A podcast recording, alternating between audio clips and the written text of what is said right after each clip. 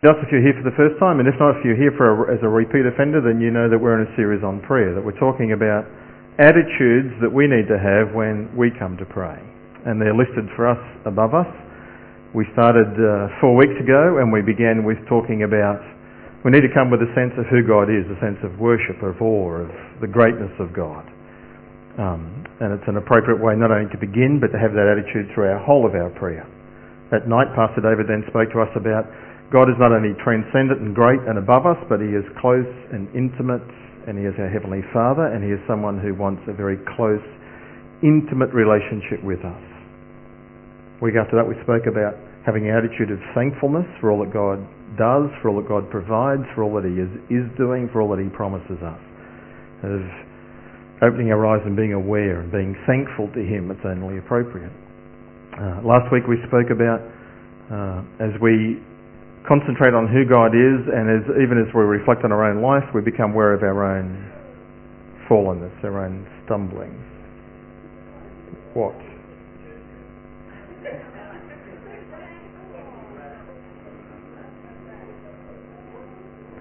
There's a rat on the platform? Is that what you said? There,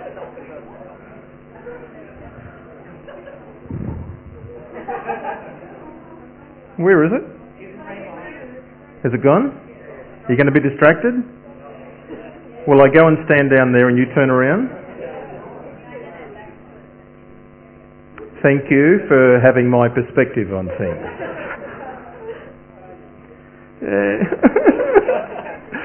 Let's pray while I go look for the rat. Joe, go kill the rat, will you? Thanks.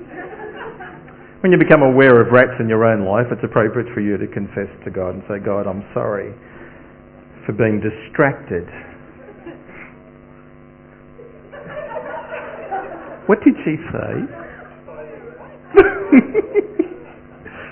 At the mouths of children. It's appropriate for us to be real with God. That's what He wants, a real honest relationship. That's why we need to confess our sins and say, Oh Lord, I'm sorry did it again or I'm doing this and it's not appropriate. So confession and repentance, that attitude is appropriate for us to have always. And especially in responding and listening to what the Spirit might say to us. And then last Sunday night, Pastor David spoke to us, no, other way around. Um, I, he spoke about having a, a forgiving heart, that always being ready uh, in our attitudes and relationships to others, that we confess our sins to God ourselves, but when other people sin against us, um, that we are to be ready to forgive them, not to hold it against them, not to be uh, letting bitterness develop in our heart or resentment, uh, but to pray for them and to certainly counsel and encourage them to get their lives back on track and to be ready to forgive. This morning uh, we spoke about submission, wherever that is, up here, way up the top. Submission and obedience. That when we come to God, He is the Lord, and we have requests, but we're to bring it with an attitude of submission to Him. Now, that's similar to tonight where we want to talk about accepting God's responses. David and I spoke about it during the week of what's the difference between submission and accepting. It's pre and post. Having the attitude of submission of when you're coming and asking God, not my will but yours be done as you are praying. But when God answers you, of having an attitude of acceptance that however God responds, it's one of saying, well, you are the Lord and you know best and I accept that. Having an attitude of acceptance, which is very different to and the opposite to an attitude of defiance or even of disappointment. And there are times, aren't there, when we are disappointed with what God decides to do for us, or we disagree, or resistance. No, the attitude we are to have is one of accepting, acknowledging who He is and His character. And as we understand that, then the only appropriate response is to say, you get the whole picture and I don't. You know what I would want, but I, sometimes I'm so confused about, complicated by my own sin and choices and selfishness and everything else. I submit. I bow. I accept what your answer is, trusting that not only that you are good, but that you intend me good. That's what we're going to talk about tonight. So I ask you to bow with me and pray for the destruction of the rat. Heavenly Father, thanks for the opportunity we have to come together. We pray that you'll help us tonight to learn together, to be reminded together, but most of all to align ourselves with your intentions for us, uh, that we can follow you realistically, closely, passionately. There's no greater joy, Lord, than knowing you and loving you and being close to you. So we desire that and pray that you might presence yourself amongst us tonight in a very real way, that we might sense your nearness, might hear your voice and respond appropriately to you. We ask in Jesus' name. Amen. The Lord Jesus gives a wonderful promise in Matthew chapter 7 where he says to ask, seek and knock. Ask and it'll be given to you. Seek and you will find. Knock, and the door will be open to you. That's simple, isn't it? And in some ways, prayer is simple. It's asking, it's seeking, it's knocking. And as Jesus indicates, God responds to that. It'll be given to you. You will find what you are seeking for. And the door that you are knocking on will be opened. The circumstances will change or whatever. But as you go on, as you grow and as you mature, and as you read the scriptures, you'll find that, well, that's not all the Bible says about prayer. That's not all simple. Sometimes it's incredibly complex, complicated, and sometimes disappointing. We are infants in the spiritual world and we do not understand all things. The wife prays for her husband who drinks too much and she's been praying for years for him to stop. And again, he was drunk last night. And she doesn't get it. Or a person prays for a job for a long time, for months, and there's nothing coming. And they come to the conclusion that nobody wants a 55-year-old manager. Or a husband prays for his wife who suffers from depression She's not getting better, she's getting worse, and now she's suicidal. Or we pray for a person's conversion for years, and there's no response. Or we pray for safety in travel. Sometimes tragically there's an accident, and sometimes even people are killed, and that prayer is not answered the way that we intended, wanted. Or we pray for healing and it doesn't come. Couples pray to become pregnant and they can't. Churches pray for associate pastors and have to wait. We all pray to win lotto. Naughty. And we don't. Apparently you've got to be in it to win it. How does God answer prayer?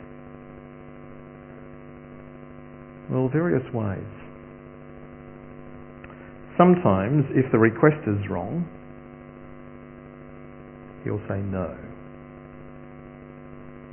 My granddaughter, when she comes to visit us, my granddaughters, but the oldest one, Eleanor, when she comes, she loves me to make her porridge. So every time she comes, she asks me to make her porridge. If she were to ask me one morning for ice cream for breakfast, what would be the appropriate response? Yes, I agree. Spoken like a true grandfather, that's it. That's a bad illustration, isn't it? It doesn't fit the point. If the request is wrong, no is the response. What about if the timing is off? Well, God might delay the answer. He might still give it, but it might be in a different time. Or maybe there's something wrong in us as we pray. There's all sorts of things. We spoke about that when we did confession a little bit. Blockages and hindrances. And the appropriate response is confession and repentance. So sometimes our, the answer to our prayer is detained But if everything is, you know, tick, tick, tick, it's according to God's will, it advances His kingdom, we're in right relationship with Him, and it's good for us, it's good for them, then sometimes God will say that's a definite yes, and sometimes God will say, well, the answer is yes, but different. I've got something better. Have this, not that. Go for the Broncos, don't go for the Titans. That sort of direction. In all these things, however God answers our prayer, whether it's denied whether it's delayed, whether it's a definite yes or a different answer, or whether it's detained, or whatever the word is, because of our own sin. Our attitude through all of that is to be one of acceptance, responsiveness to what God is saying to us. Because God is, see, our prayers are based upon our understanding of who God is. If Eleanor was to come to me and to ask me for ice cream for breakfast, it would be because of her understanding of my character. And she knows that I would give it to her. So when we come to God, it's uh, based on our understanding, what's He like? And that's where sometimes where our prayers go astray because our understanding of God's a little bit skewed off. And it's a process of growth, of getting to know Him better and better. But He is all wise. He understands all angles and He never makes a mistake. Therefore we should accept His answers. He's all wise. He's all loving. He's never cruel and He's never mean. Even though He allows terrible things to happen. And you may think and feel and conclude that He is mean the reality is he isn't. And there's information we don't have. There is parts of the puzzle that are not known to us. That if we did have it, we would clearly understand, like he says in the scriptures, that he is good and kind and loving. He's powerful. There's nothing that he can't do. He is sovereign in his plans and in his purposes. That's why we should be accepting if he says no, or if he says different, or if he says not yet, or if he says I've got something for you but it's different, then we should be grateful. So I want to work our way through some of those things, talk a little bit about that tonight, and then draw it to some hopefully helpful conclusion. What happens when our requests are inappropriate, like win lotto, or you ever prayed a prayer that God would judge somebody because they're hassling you, they're annoying you, and you want God to get them even? You ever prayed that prayer? I have. You read the Psalms, it's full of it. It's full of that sort of request of God entering. The wicked are tearing, and you judge them. Nevertheless, submission. Not what I want, but let you work it out. Sometimes our requests are inappropriate because they're self-serving. The Bible gives some examples of that. You can think of your own. Peter on Mount Transfiguration says to Jesus, Lord, it's really great for us to be here. Moses, Elijah, and you and uh, Peter, James, and John. Uh, we six, that's terrific. Let's build some tents and stay. Jesus says, no. You don't understand. The appropriate, it's self-serving. He wanted, didn't want to go back into this sinful world. Or whatever. James and John, they come to Jesus one day and ask him to reserve the best seats in the kingdom, left and right. Not just for the good view, but because they wanted to be powerful. They wanted to be CEOs in the kingdom of God and other requests as well. Sometimes our requests are just wrong and God says no. Sometimes James tells us, James chapter 4 verse 2, our motives are wrong. Now this gets tricky. But you need to slow down and do some self-awareness and self-analysis of why am I praying this particular request? God looks on our heart. He knows exactly why we're praying it. And James says very clearly, you ask and you don't get it because you ask for exactly the wrong motives. For instance, heal my illness. Why? Well, to prove your greatness and so unbelievers will come to faith in you. Well, that's commendable. Or because I want to be healthy and, healthy and happy again. Self-serving. Nothing necessarily wrong with that, but the motive is selfish. Or Lord, make me rich. Why? So I'd have resources to give to the poor and to help others and to advance your kingdom. Or eh, because I like money and there's things I want to get. Our motives. Save this person. Lord, I'm praying for this lady Jane, hypothetical situation for me, that you would bring her to salvation. Why? Because she's an unbeliever and she needs to be forgiven and for her to have uh, eternal life. Or, save Jane, Lord, because she's a drop-dead gorgeous girl and I want to marry her. See how your motives can get mixed up? You're praying for something, but perhaps it's not the right reason.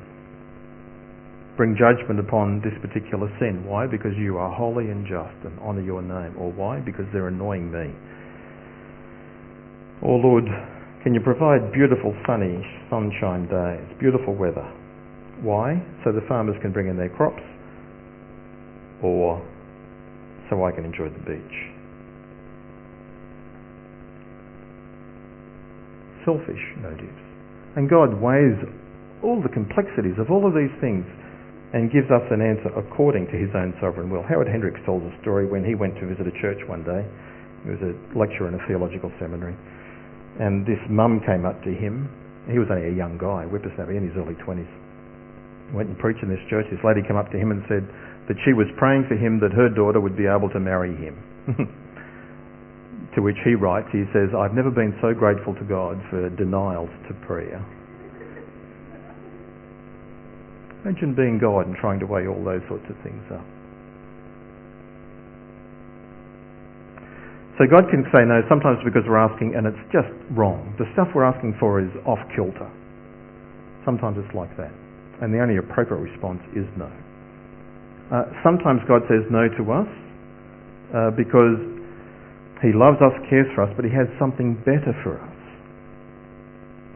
He's not trying to be mean or cruel or anything else. Um,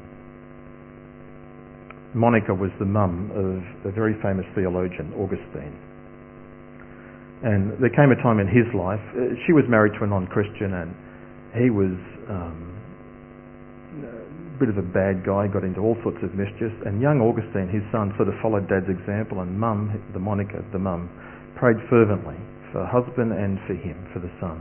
Came a time in his 20s, I guess, something like that, when he was heading off to Rome, where he would have the opportunity not only to advance in his education, but he also had the opportunity to advance in all of his pleasures. Rome was the centre of the self-serving world. And she prayed fervently that he wouldn't go. The answer was no. Providence of God, he goes to Rome, he gets into a mess of trouble, but eventually he meets other Christians who have an impact on his life and he comes to faith. God says no to her prayer, don't let him go to Rome, protect him, God allows him to go to Rome because on God's agenda he had people there who would have an influence on his life and save him. From Monica's perspective, the answer is no. Broken-hearted, disappointed. But God was working his purposes out. Acceptance. Accepting what God is doing in all the circumstances of life. If God says no, it's sometimes because he does have something better for us. The timing is off or different. John chapter 11 tells a story of a guy called Lazarus who got sick. And Mary and Martha sent a word to Jesus who said, Come. And Jesus said, No. Lazarus died. Four days later, Jesus does come. They were a bit disappointed. They were a bit cranky with him. If you had have come, you could have healed him. And this terrible thing wouldn't have happened. Jesus, in fact, says, John 11:14, Lazarus is dead, and I'm glad for you that I wasn't here, because now you will have the opportunity to believe. Interesting, isn't it? This tragedy happens because God had another plan. He's going to do something else. And of course, you know the story. He, Jesus raises him from the dead. Just imagine a different scenario. Imagine Jesus had come. Imagine he had said yes before Lazarus died and had healed him. Well, that would have been terrific, but it would have been just another one of those miraculous healings.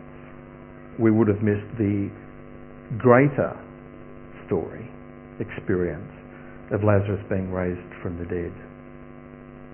Sometimes God says no to us because we got it wrong. We're asking a skew whiff that's self-seeking, self-serving, wrong motives. Sometimes God says no because He's got something better for us. Either way, the attitude is still to be, Lord, whatever you say, whatever you decide, whatever you allow, I will accept. I'll submit to that.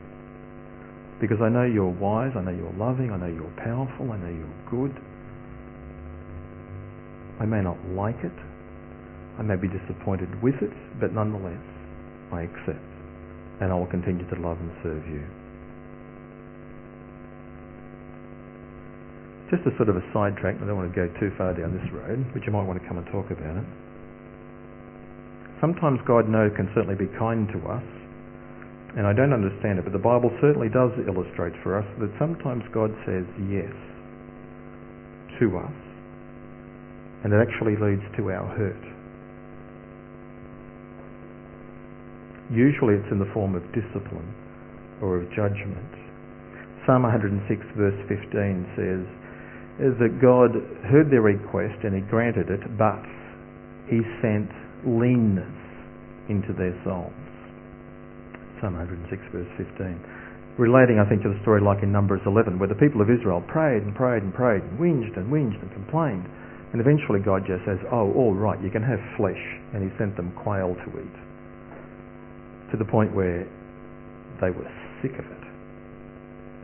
God heard their prayer, answered them, but it wasn't for good. 1 Samuel chapter 8. Israel says, we want a king. God says, that's not a good idea. We want a king. God says, all right, you can have a king. But it won't work out well.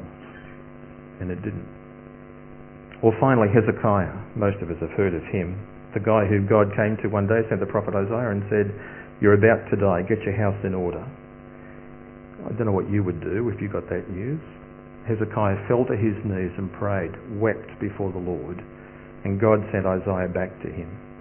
And Isaiah said to him, well, if you're going to cry about it, you can live for another 15 years. And he does. But you know what happened in the next 15 years? Terrible things. The worst thing of all is that three years later, he has a son, Manasseh, who was a dropkick, who was the worst king of Judah ever. If he had died, that would never have happened. But God granted his request.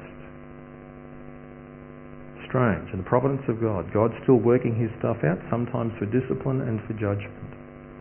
We need to have an attitude of acceptance, of coming humbly before God, saying, Lord, as best I understand, this is what I think, this is what I would like. But you know much better. You see the big picture and say, not my will, but I want your will. Sometimes God doesn't say no, and he doesn't say yes, it's just like silent, or there is a waiting time, it's like there's a delay. Sometimes the timing is wrong. And God does that in order either to test our faith or to modify our request or to develop up into Christ likeness. Or sometimes God in just working stuff out just needs time somebody over here has a um, a failing, whatever it is, a failing kidney or a failing heart or a failing something, and they need a transplant. And this family gathers together and they pray that God would provide a liver or a kidney or a heart or whatever, which is effectively to pray, hope someone drops dead soon, isn't it? So this family's praying for a heart and stuff, and God wants to answer that prayer and perhaps will answer it in the affirmative, but He has to wait for this person to actually die. There's a timing thing for that prayer to get answered. Sometimes there's a delay, and sometimes we understand it, many times we don't. But either way, we need to be accepting. Uh, sometimes we ask maybe for right things, maybe for wrong things, maybe for right matters, that doesn't matter, but there's stuff wrong in our life anyway. And God says, let's get this fixed up before we talk about these requests out here. That's the confession bit. We have to admit it, decide to stop it, and to say so to God. Here are five quick truths about God that I've sort of spoken about a little bit tonight and alluded to them, but putting them together. God hears all prayers and he weighs all the evidence and all of the desires in putting it together. God hears everything we say. God always does that which is right, even when he is accused of doing wrong. It's always right what he decides to do. God never makes a mistake. Number three. Number four, I wrote this years ago, based on the alphabet. Always believe that Christ does everything for good. He is just, kind, loving, and merciful always believe that Christ does everything for good. He is just, kind, loving, merciful. Always true. And finally, number five, God calls us to trust Him and to accept His answer because of who He is. Good, kind, just, loving, and merciful holy and righteous. But it's a choice. Will I accept what God is doing or won't I? Yes? No. God's answers to our prayers either draw us towards Him in humble submission, or for some people, it actually is their motivation for moving away. They are so disappointed and hurt by what God has not done, has not answered them the way they wanted, that they have moved away. It's a choice. So our final purpose in part of our creation is always to submit to God's will. That's what Jesus did in the garden. The Lord Jesus himself, God's Son, came into the world for the purpose of dying for the world to be a ransom for us. But when it came, push came to shove, something, not that we understand it all, but something wasn't right for him. So he prayed to the Father, I don't want to do this. Can we do this another way? Not my will, but your will be done. This wrestling. We don't have anywhere near enough information to understand it fully. But the interesting thing is that Jesus chose to bend his will. I don't want to. But more than what I want to do, I want to do your will. He bent his will to the Father's will. And he chose to go along with God wanted. That's the attitude we're to have. Lord, I am praying and I'm praying you'll do this.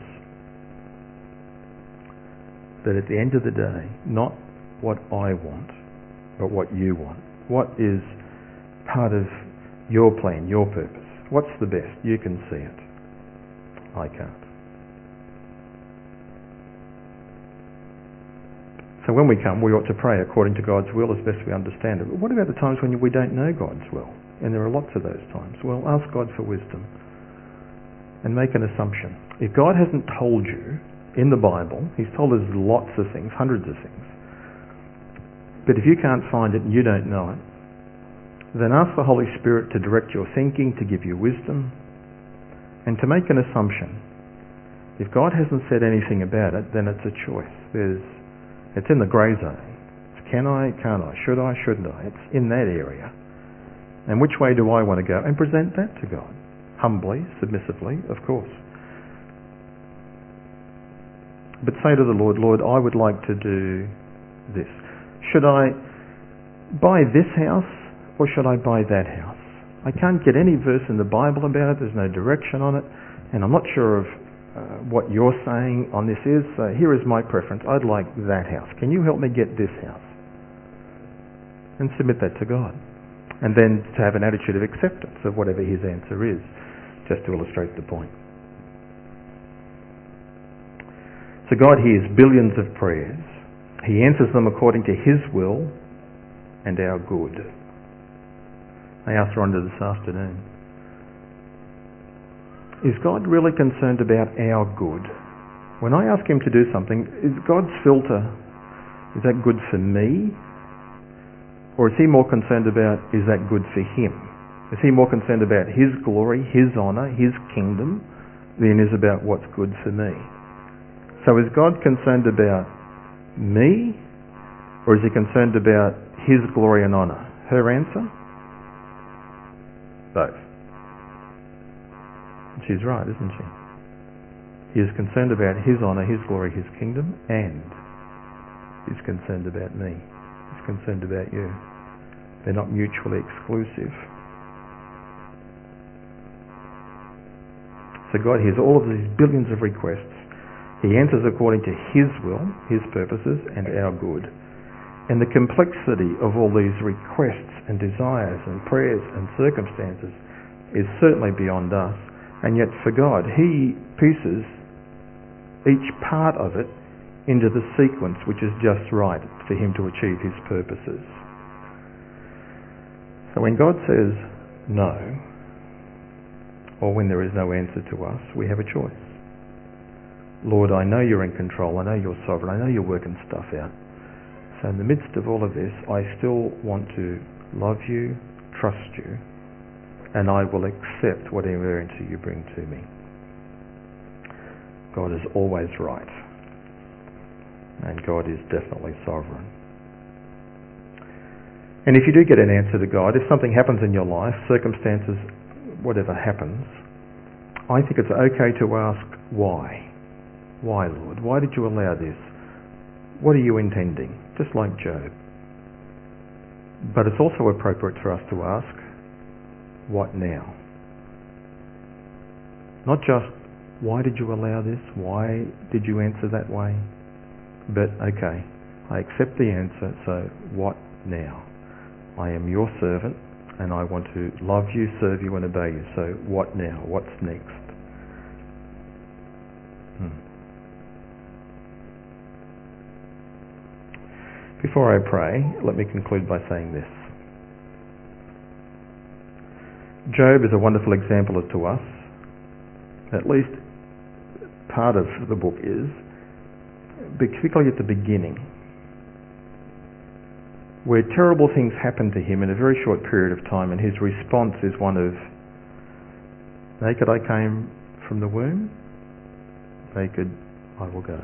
The Lord gave, the Lord has taken away. Blessed be the name of the Lord. The next verse says, In all this Job did not sin by charging God with wrongdoing.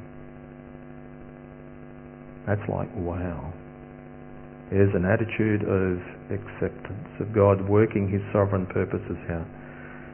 And as Job, as you read through the book, you'll find that Job moves a little bit from that acceptance into one of, I don't get it, a bit frustrated, challenges God, and at the end of the day, God reveals himself to him in a way where Job just humbles himself before God, saying, You are sovereign, and there are things going on that I haven't got a clue about, but I honour you.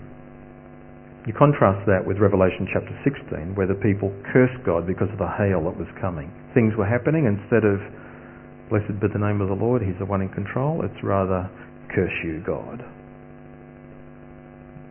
Circumstances either take us towards God or away from God. The question is, which one is it for you? So here are the questions we need to ask. Are my prayers in my own best interests? Is that why God is saying no? Are my prayers inappropriate? Are my relationships wrong? Does God wanting to do something different in my life and I'm off track? He's got something better for me? Is the timing not right? Are my motives wrong? With whatever God says and does, we need to have an attitude of acceptance to accept His decision anyway. And I think just like in this passage, and just like the Lord Jesus in the garden, when God does say no, unless there is very firm direction otherwise, I think it's okay to ask again. Jesus did. Paul did. And he is our Heavenly Father who wants us to be in an intimate relationship with Him. And if we come to Him and out of that relationship saying, Lord, I know you said no then, but I'm asking again. What do you say? developing a relationship with Him, I invite you to bow with me. Let me lead you in a prayer. Father, we've been looking at and talking about this attitude of submission, of accepting. We acknowledge tonight that you are certainly wiser than we can understand, that your schedule is always on time that you see all of the pieces of all circumstances and how it all fits together. And that somehow you are still constantly kind, loving towards us. We believe that you know what's best. So thank you, Lord, for sometimes saying no to some of our requests. We want to submit to you and to your greater wisdom. And we do believe, we're convinced that you have our best interests at heart because you are good, kind, and loving. Lord, we know your will is better than ours. So we simply pray that your will will be done, not ours. We choose to accept your will. Our heart's desire is to submit and accept it, to surrender to you. So, Lord, whatever you want, whatever you decide, whatever you are orchestrating and planning. We are available. We are your servants. And with the Lord Jesus, we pray, not what we want, but what you want. Amen.